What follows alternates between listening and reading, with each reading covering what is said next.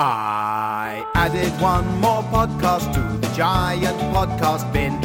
Now you have plucked that podcast out and started listening. I took my microphone and found some human folk. Then I recorded all the noises while we spoke. My name is Adam Buxton, I'm a man. I want you to enjoy this, that's the plan.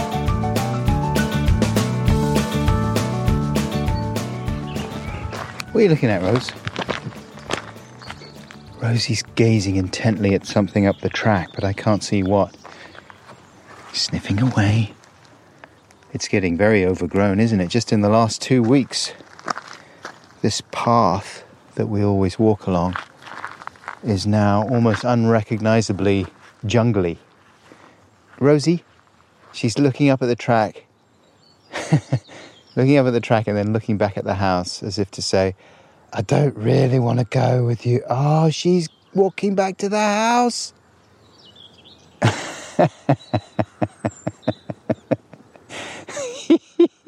she's just standing in the middle of the track, looking at me over her shoulder, and then looking back at the house. And now she's walking slowly back to the house, and now she's starting to jog. Still looking back at me every now and again. She obviously feels a bit bad. Oh well. I'm gonna go. Rosie's seven now in human years. Not sure what that is in dog years, but maybe she's going through a kind of teenage phase. Or she's just past the point where hanging out with me the whole time is the best thing that she can think of. The other thing is, I think she saw my wife hanging out in the garden. And probably, if it's a choice between me and my wife, my wife will win. Anyway, how are you doing, Podcats? It is a very beautiful, hot bank holiday Monday in late May 2020. Welcome to podcast number 124. This one is the first of two I'm putting out today that were recorded in front of a live audience at the London Podcast Festival last year, back in September 2019. A couple of weeks after Boris Johnson controversially suspended or prorogued Parliament. Do you remember that? Back in the old days when news was a bit more fun? I don't know. My guest on the second night and in the other podcast that I'm putting out today was poet and podcaster George Mpanga, aka George the Poet. But my guest for the first night at King's Place, a lovely venue in King's Cross where the podcast festival was taking place, was American comedian and writer Sara Barron, described by The Guardian as brassy and sassy. Maybe it's supposed to be brassy and sassy, or maybe brassy and sassy. Anyway, I provide a bit more information about Sara in my on-stage introduction, but it might help you later in the podcast if I tell you that before we went on stage, I made the tactless error of asking Sara if she was in her 40s. We were talking about children. And I said, Are you in your 40s? And she had, in fact, uh, just become 40. It's a bit of a faux pas. And she picked me up on it a couple of times in our conversation, as you will hear. A couple more notes that might be useful. This episode contains quite a lot of bad language. Once or twice in the past, I've had messages from people saying, Why does there need to be so much bad language in your podcast?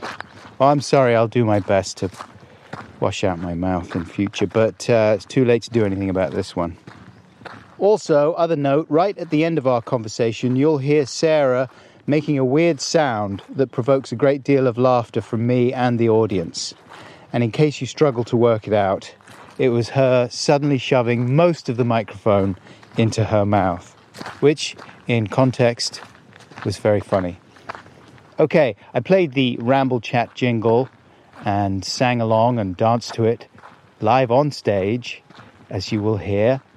So, right now, I'm just going to hand over to myself live on stage at King's Place in September 2019. Here we go.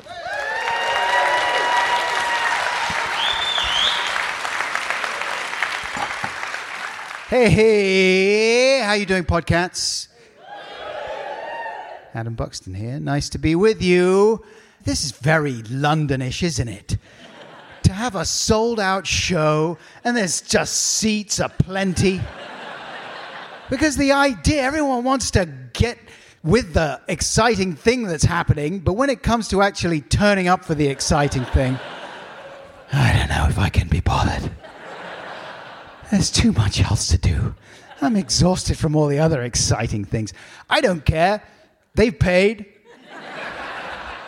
Doesn't matter. I just feel bad for all the people who couldn't get tickets, for all the people whose lives have been ruined. I'm going to keep this short because I, I don't want to take the piss with my guest waiting in the wings. I'm going to introduce you very shortly. But uh, before I do, I have a joke that I wrote.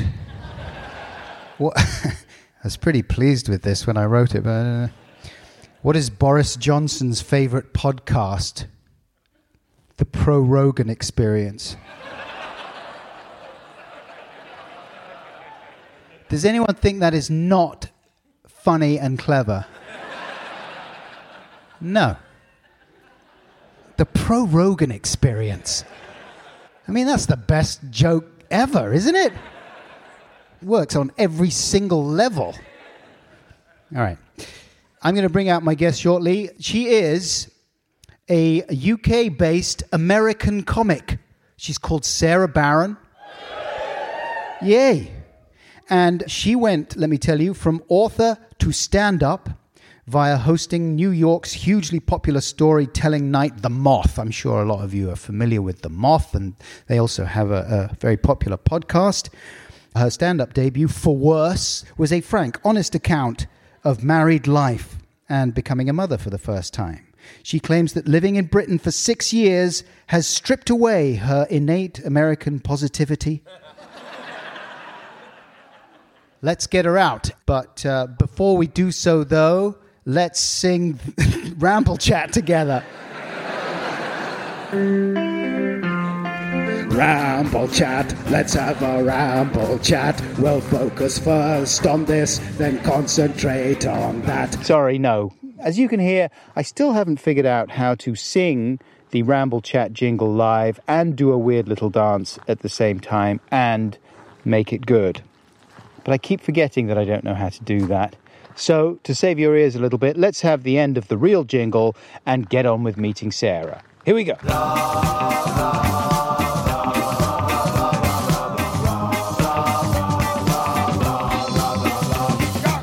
Please welcome Sara Barron to the stage. There she is.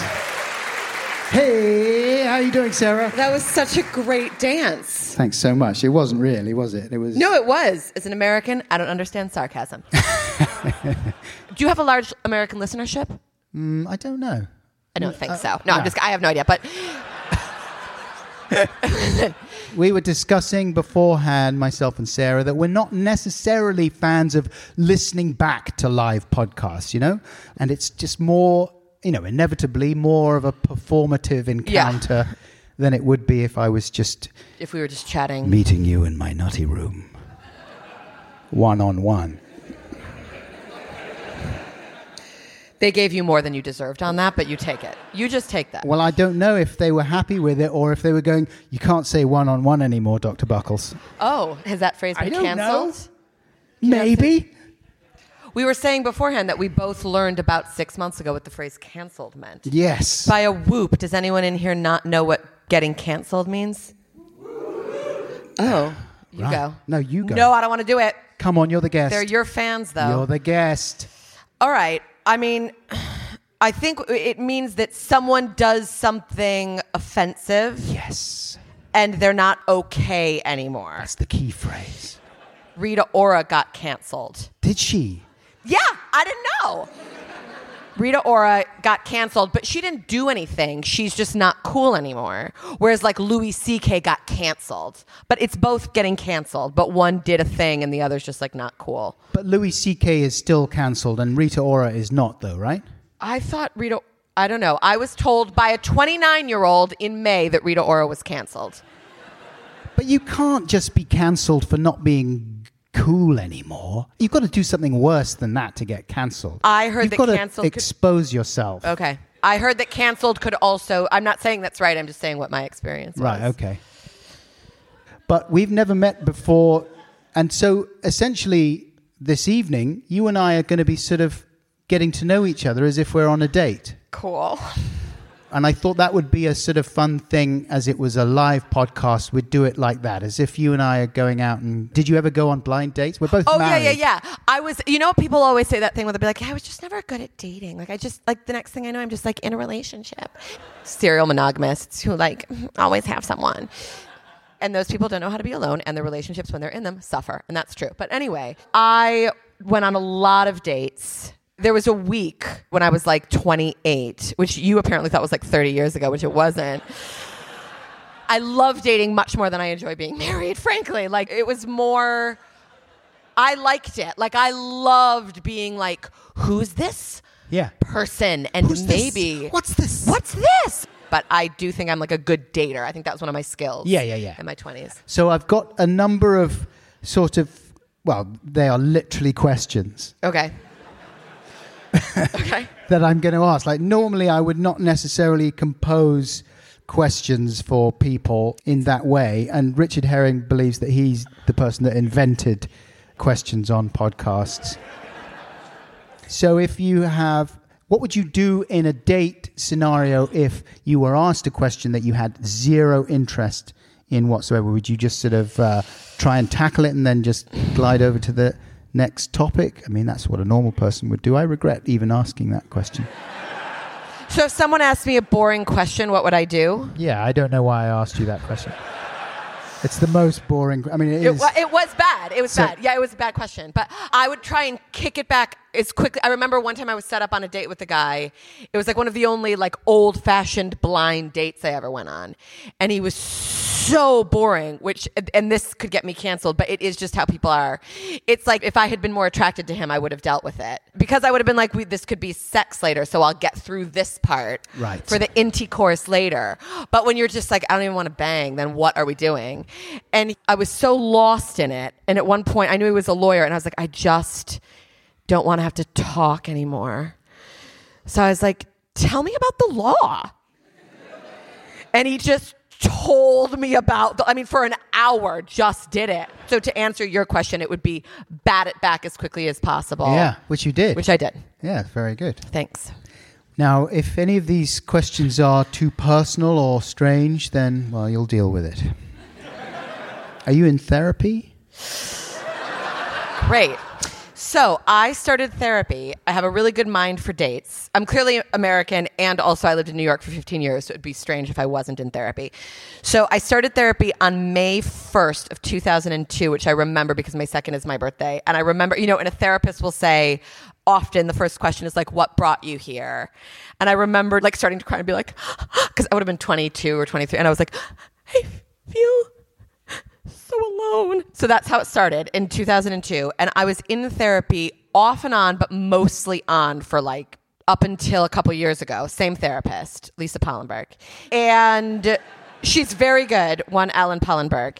I'm really being set up to confirm all American stereotypes, but I'll just lean into that. I think that good therapy is like going to the gym. It's like you don't stop therapy because you can't solve your problems. It's like you show up every week to make sure that you're acknowledging that your life is awful. And then I started doing phone sessions when I moved here, and then our money situation changed and I stopped seeing her. Oh, okay. Yeah. I thought that you were just cured. No, no, no, no, no. No, if anything, like then I, it was around the time my son was one, so I could really use some assistance right now. And actually, I'm going back to New York in a week, and I'm thinking I should see her for a live sesh and use that as an impetus to see if she will reincorporate the sliding scale fee that she used to offer me in my 20s. Right. And when I said the thing about being cured, that was a joke. Yeah, yeah, yeah. No, I knew. I Sorry, did you want a bigger laugh, or what no, did you? Okay, okay. I, I just want to make it clear that I do appreciate the fact that, as you say, you know, it's like going to the gym. I think the idea of going to therapy is very appealing, even though I, it's never been part of my life so far. But I've been thinking about it. Have you never been? no, But now, increasingly, I feel as if it's like saying you've never done any exercise. You know what I mean? Because Yeah. I think it is sort of irresponsible in a way not to have some, you know, commitment to maintaining your mental health in that way and investing in the idea that someone outside of your friendship circle might have something valuable to contribute. You know? Yeah, the thing that gets my back up is also it's like I think therapy can be as masturbatory and stupid as you think from like a shitty therapist. Yeah. But also like when people do that thing when they're like, you know what, like exercise is my therapy. Yeah. I'm like exercise is your antidepressant if you're lucky. Do, do you know what I mean? Like it's not like helping you understand why you're a douchebag or why you're impossible in an argument or why you think you're capable of an apology or self-examination when you're not actually. Also, my relationship with physical exercise is that I do it so that I can eat more cakes.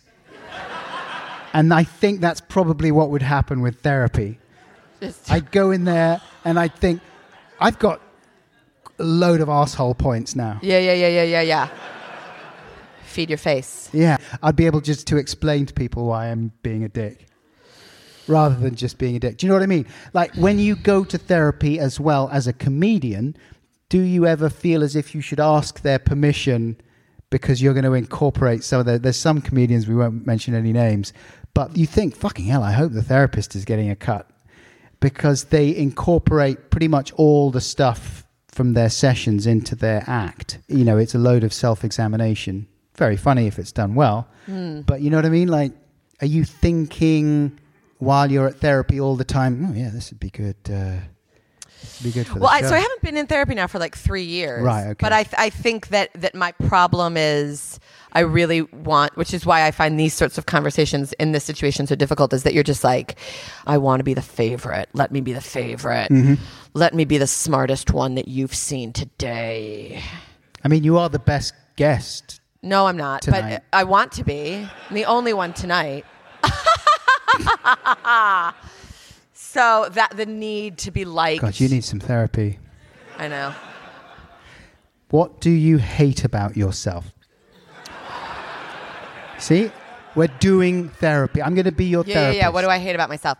I think Yes. I have a real narcissism to me that's probably not so great. Like a dark narcissism. Dark narcissism. Yeah. That's my favorite fragrance. A dark narcissism. But don't most people? Yeah. But I'm more aware of mine because of my therapy.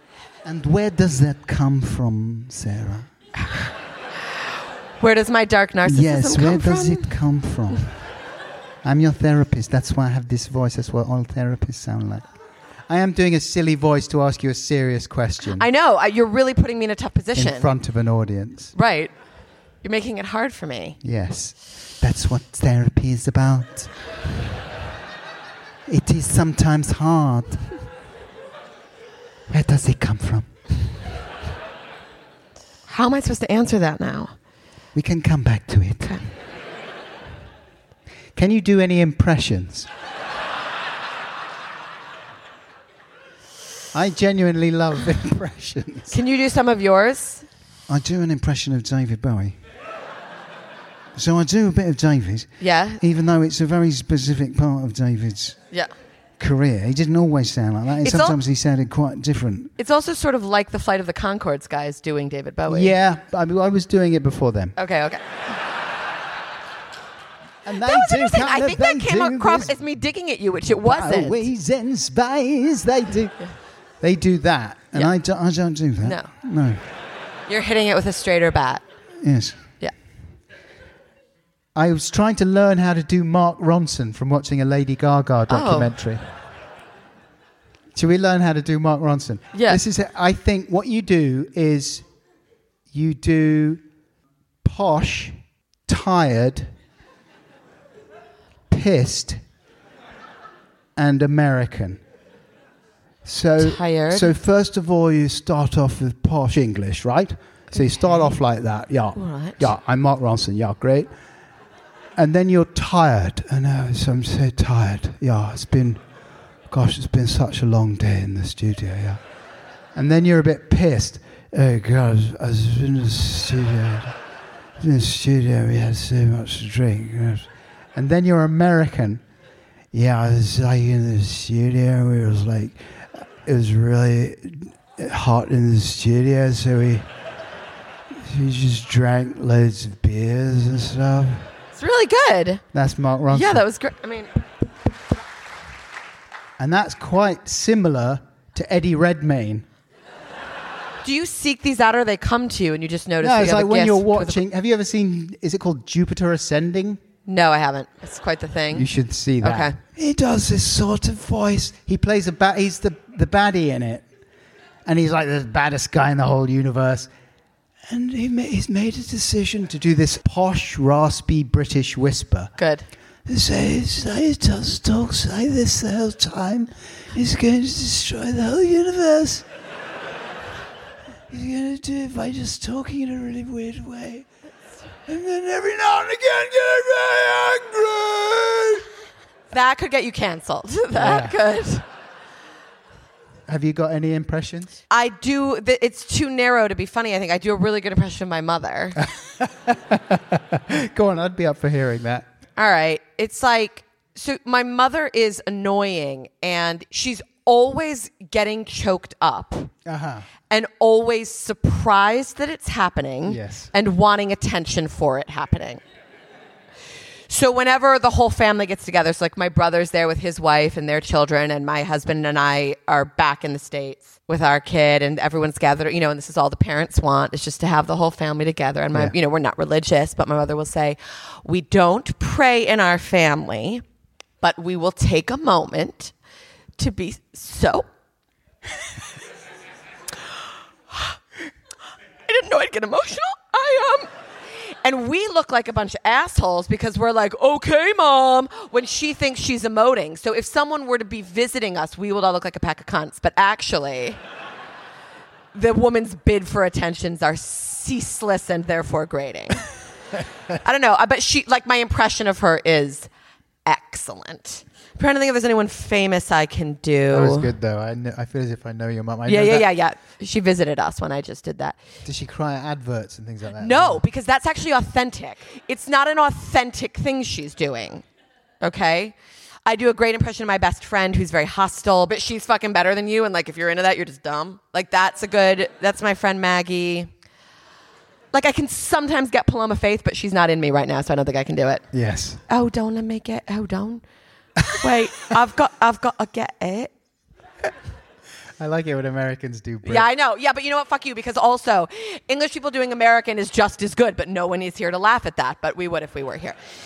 Um, and I'm pretty good at some lines from um, uh, Pretty Woman. Oh, what? Which lines? Oh, shit. Put you on the spot. First of all, I'm going to really perform this. So it's going to be subtle, but I think it's actually kind of nice. I'm doing a nice smile for the listeners. I'm doing like a nice warm smile right now. If I forget to tell you later, I had a really nice time tonight. It's more squeaky than she is, though. Don't I mean? Don't You know what? You know what, Adam? Sorry, that's not. Sorry. That's a canceled film, isn't it? But I mean, it must be surely. yeah, yeah, yeah. That film has aged not Even great. at the time, though, I remember thinking, I don't think that that's what it really would be like to be. I mean, you know. But know, that's so intelligent of you. I was sex just like, positivity, yes. Respect for sex workers, absolutely. Of course. But I just thought, I don't know how realistic this is. you were ahead of your time. I was. I was just like, the shopping looks fun. But it is one of those films when it comes on TV, you generally watch it. Oh, yeah. Uh, But I always forget that Jason Alexander is such a right pre George. bad guy it. Showing his range. Like, George, what are you doing? You're Yeah. so bad. Yeah. Unpleasant. Also, I think it's a bit offensive for a person like me that is a short man.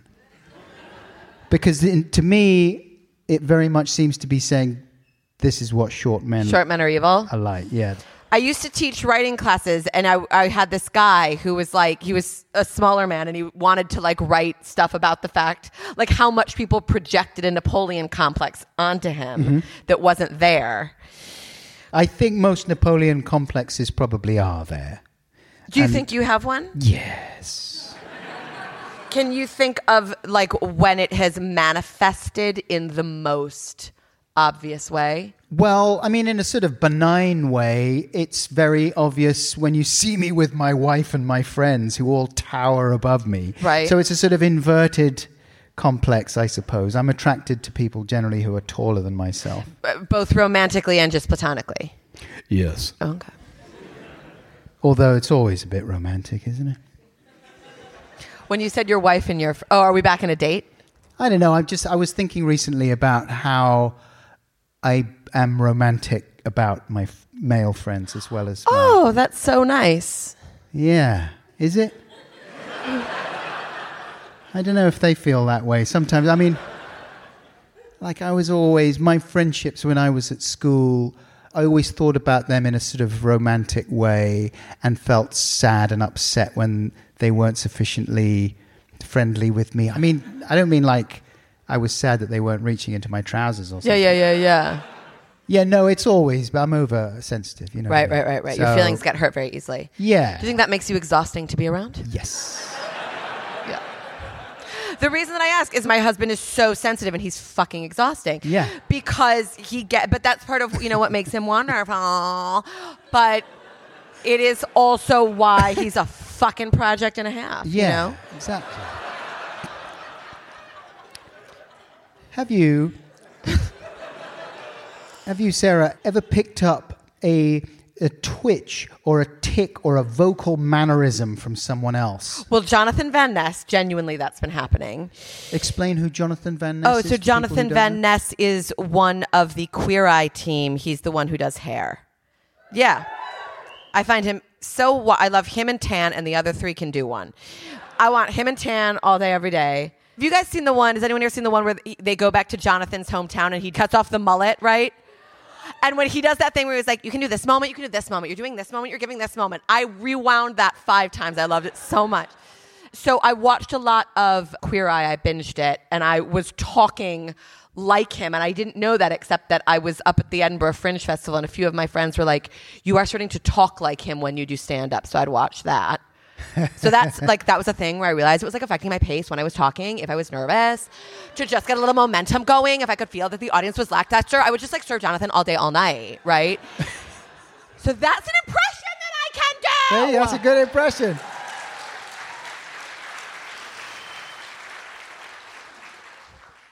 How about facial ticks? Oh, here's here's my tick. My tick is Yeah. it's not a facial tick. A thing that I do, which I didn't know until my judgmental friend Maggie pointed it out to me. Fucking Maggie. Fucking Maggie. She's so mean to me, but I like dominating women, or what, however you like people who clearly kind of push you away because that is somehow safe for you. That's what your therapist will eventually tell you. Jesus. That you need. that something in you needs someone to do this because that makes you somehow feel safe, even though consciously it makes you feel vulnerable. Okay, so basically, that's real. Write it down. Okay, so I can't hold the mic and do my tick. Uh, Do you do you want me to hold it? Yeah. Oh, great. Okay. I stroke the crick of my right arm. And Maggie, whenever, because now we don't live in the same city. So when I see her now once a year, she'll She's like, a- all right, that arm thing is still going strong. The crick stroker. Yeah. So that's some kind of. Always nervous with the same hand, stroking Always left arm stroking right arm. right crick. Wow, that's a new one. I've never encountered Do you hear a lot of, like when you ask that question of people, do a lot of people say the same thing? This is especially for you. This is the first time I've asked about the ticks, um, as far as I'm aware. Podcasts, do I normally ask that? No. Do you feel very powerful when you do these things live? Like with all those people being like, tell me about me. And they're like, you don't, Adam. Are you like, I'm a king?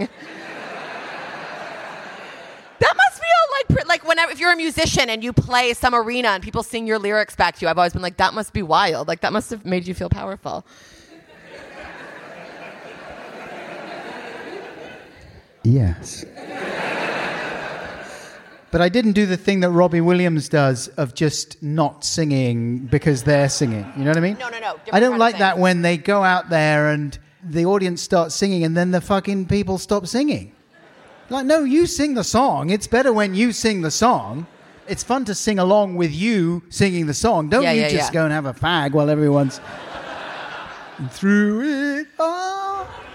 It's on a bum, Anyway, bum, bum. but no, it's it's very nice, but it's an unusual situation a- as a live thing because it's like unless there's anyone who's really feeding their hatred of me by coming along to a That would be live. interesting. I mean, there might be. I don't know, but generally, I feel as if this is a friendly crowd, so it's Yeah, nice yeah. and relaxing. You know? Yeah, yeah, yeah. And yes, it does make me feel very powerful. Good.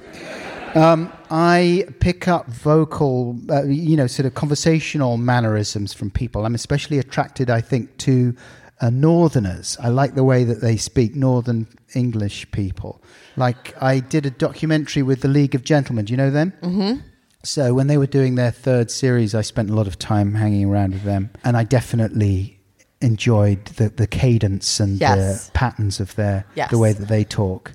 And thenceforth, use the phrase "have you not" rather than saying "haven't you." I'd say "have you not." Have you not? I wouldn't say it with the accent, but that's how they would say. it. Right, right, right. Oh, have you not? Yeah. So I say "have you not," and I also like Mark Riley, the DJ who used to be in the Fall, and him and Rob Hughes do this uh, podcast about David Bowie called "The A to Z of David Bowie," and they both use the uh, conversational mannerism. Right. Okay. That was really, that was quite good. Yeah. Was that quite good? Yeah. Yeah. Um, so you know, so it's like well, they'll be talking, and you say something, Sara. Oh, so then the other day, I, I did wind up going to that store. Right. Okay. That's very good. Yeah. And it just feels so nice to say. I guess because I like them and I like the, I like listening it's to them. It's the better accent, I think. yeah, yeah, Right. Okay. Yeah. Yes. Yes, please.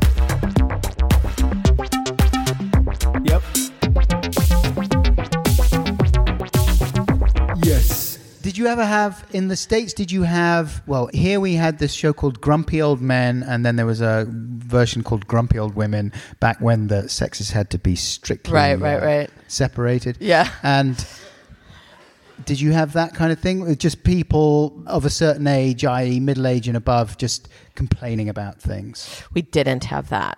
Did you not? No, I like to yes and you in these moments as much as possible, Yeah. but I no, we didn't have those. Hmm. Do you like that kind of show, though? Are you that sort of person now that you've entered your 40s? You're at the very early stages of them, right at the beginning of them, in fact, and you don't look it. Is this good? But I said to my today as I was getting ready to come out, I said to my husband, I saw my some photo of myself yesterday, and I was like, I feel sad. Why do I feel sad? I feel sad today, and I was like, I think it's because I saw these photos, and I, I just look my age. In my head, I look younger, but I look my age. And he's like, Listen, I think no, you're not making anyone think you're in your twenties. But I think definitely a woman in her 30s. And then I meet this guy and I was like, So you're in your 40s, yes? And it just, you're like, Oh, that shit's real. And thank you. And it was, and I needed to know. So the thing is, do I like shows about grumpy people? are you a grumpy old woman? I think that with everyone other than my parents and my husband, Yeah. I seem not grumpy. Are you on social media? Yes, but not as much as other comedians. Do you tweet angry things and complain? Never. Oh, I would never. Right. Never. So you've never tweeted something like, "Ugh, these people walking slowly in the street. I hate them." No.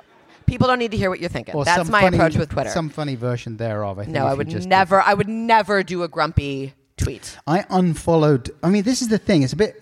I ask if you're grumpy because you know everyone gets wound up by certain things, right? And I, I am grumpy, but not publicly. Right. Okay.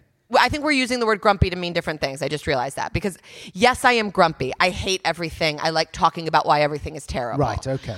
But like, so when I showed up today, it was like, I want Adam to like me, be nice, be. I would never be like, Hey, what's Right. up? Which is actually what I think of as grumpy, but is not what you mean, and actually not what grumpy means. Got you. Right. So, how would you feel then about people watching videos on their phones without headphones?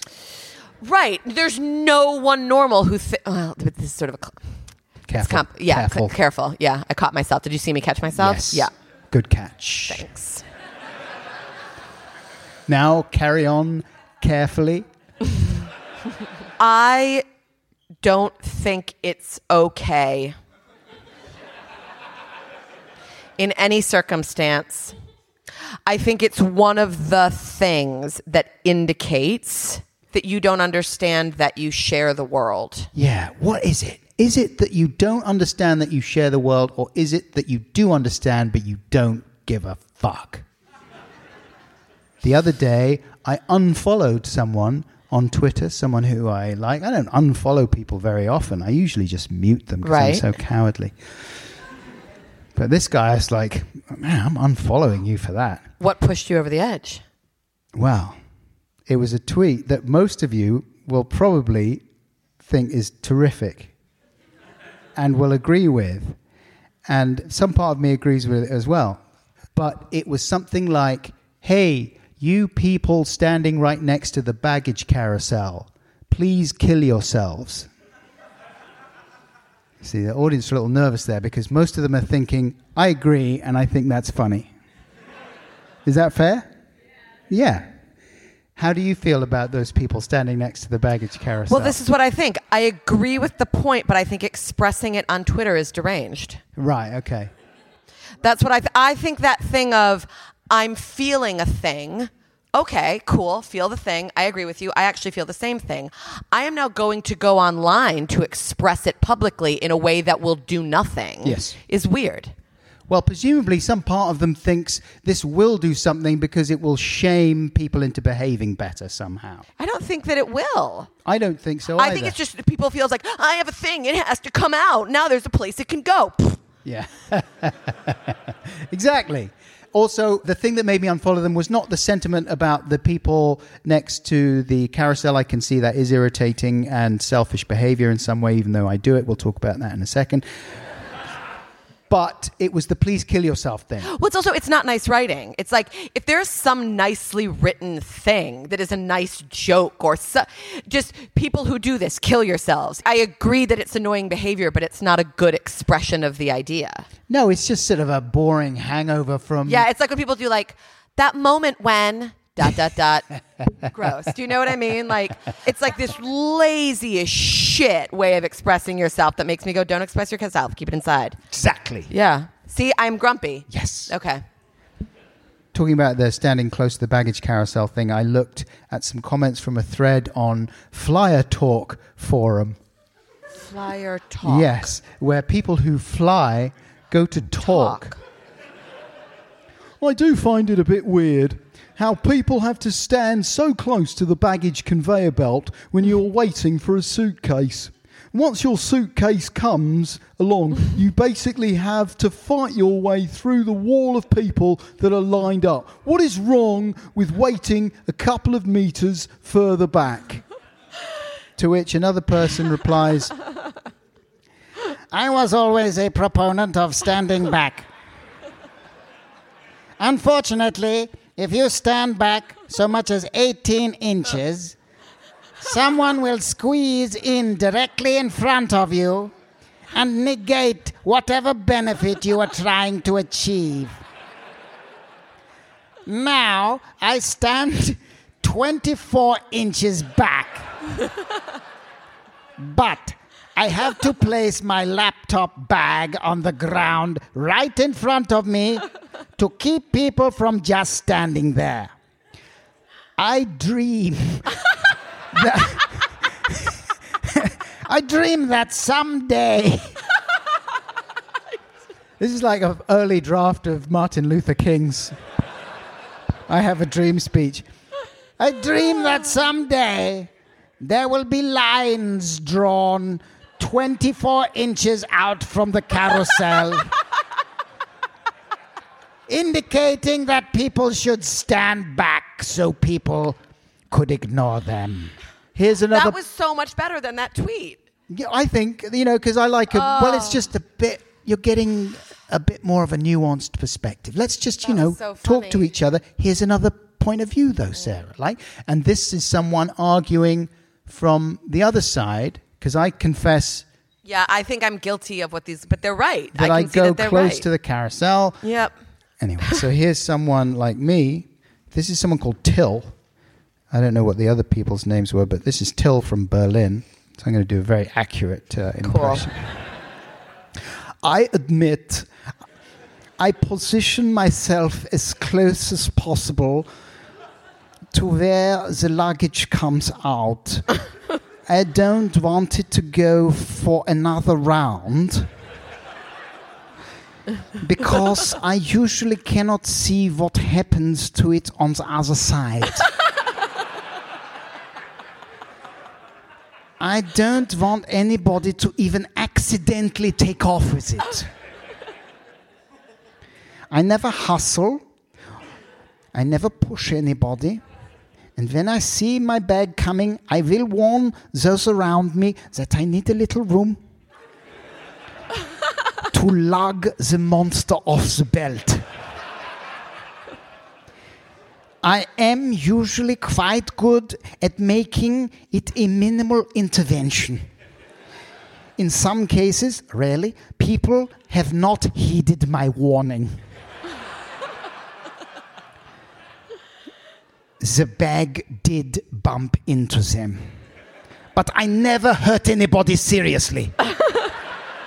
That's from Till. So that's a very nice, balanced perspective. It's not just like kill yourself. No, and I, I like that everyone on those message boards seemed to have really thought Yes. through. I respect how thoughtful their answers were. Exactly. A plea for tenderness and understanding. Yeah. Now, we are coming towards the end of our conversation. Great. Can I ask you a couple more questions? Please. All right. Do you smell nice? I mean, do you care about uh, Yeah. fragrances and things like that? Yes. What's your go-to I, fragrance? I st- after I gave birth, I stopped wearing perfume, and then I never went back. I think that I smell nice. yeah.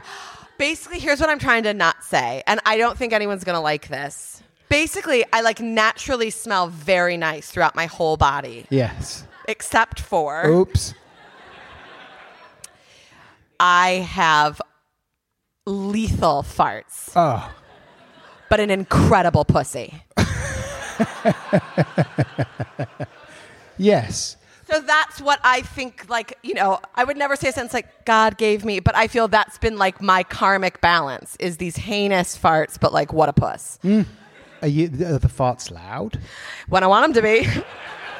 Um, Let's end this encounter on a, an uplifting note of positivity. Okay. What always lifts your spirits, Sara? That's kind of my Oprah question.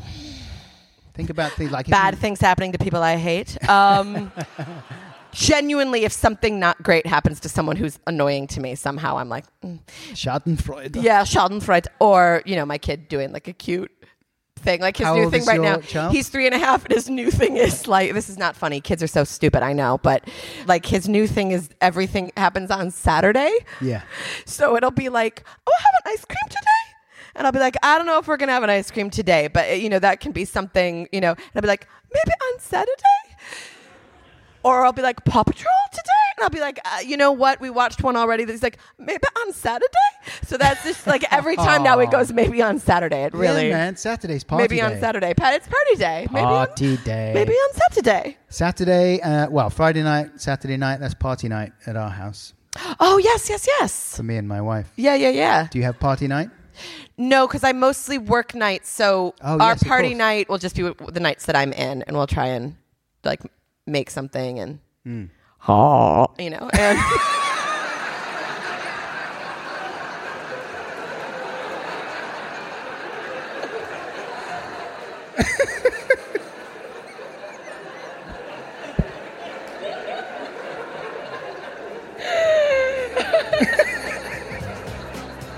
That's party night. party night. Ladies and gentlemen, Sara Barron.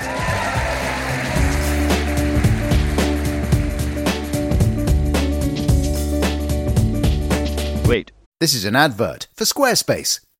Every time I visit your website, I see success. Yes, success. The way that you look at the world makes the world want to say yes. It looks very professional.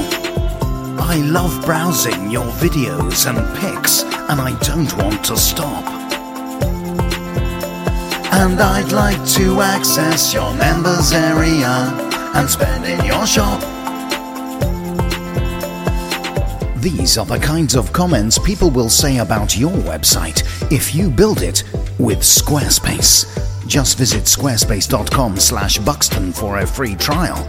And when you're ready to launch, because you will want to launch, use the offer code Buxton to save 10% off your first purchase of a website or domain. So put the smile of success on your face with Squarespace.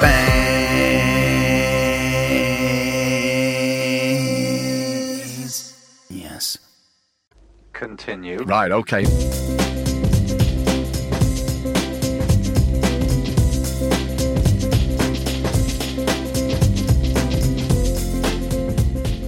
Hey, welcome back, Podcats.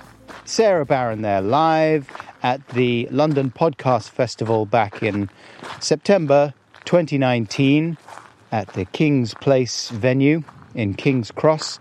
And I'm very grateful to Sara for coming along and putting up with my stupid bullshit and uh, rambling with me on stage.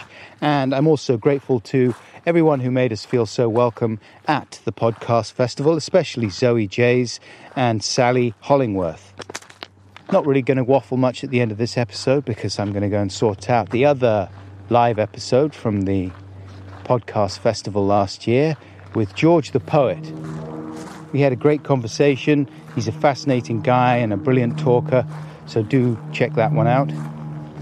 Thank you very much indeed to Seamus Murphy Mitchell for his production support and Matt Lamont for his additional editing on this episode. I hope you're doing okay out there and keeping it together in body and mind. Till next time, we share the same out all space. Take care. I love you. Bye.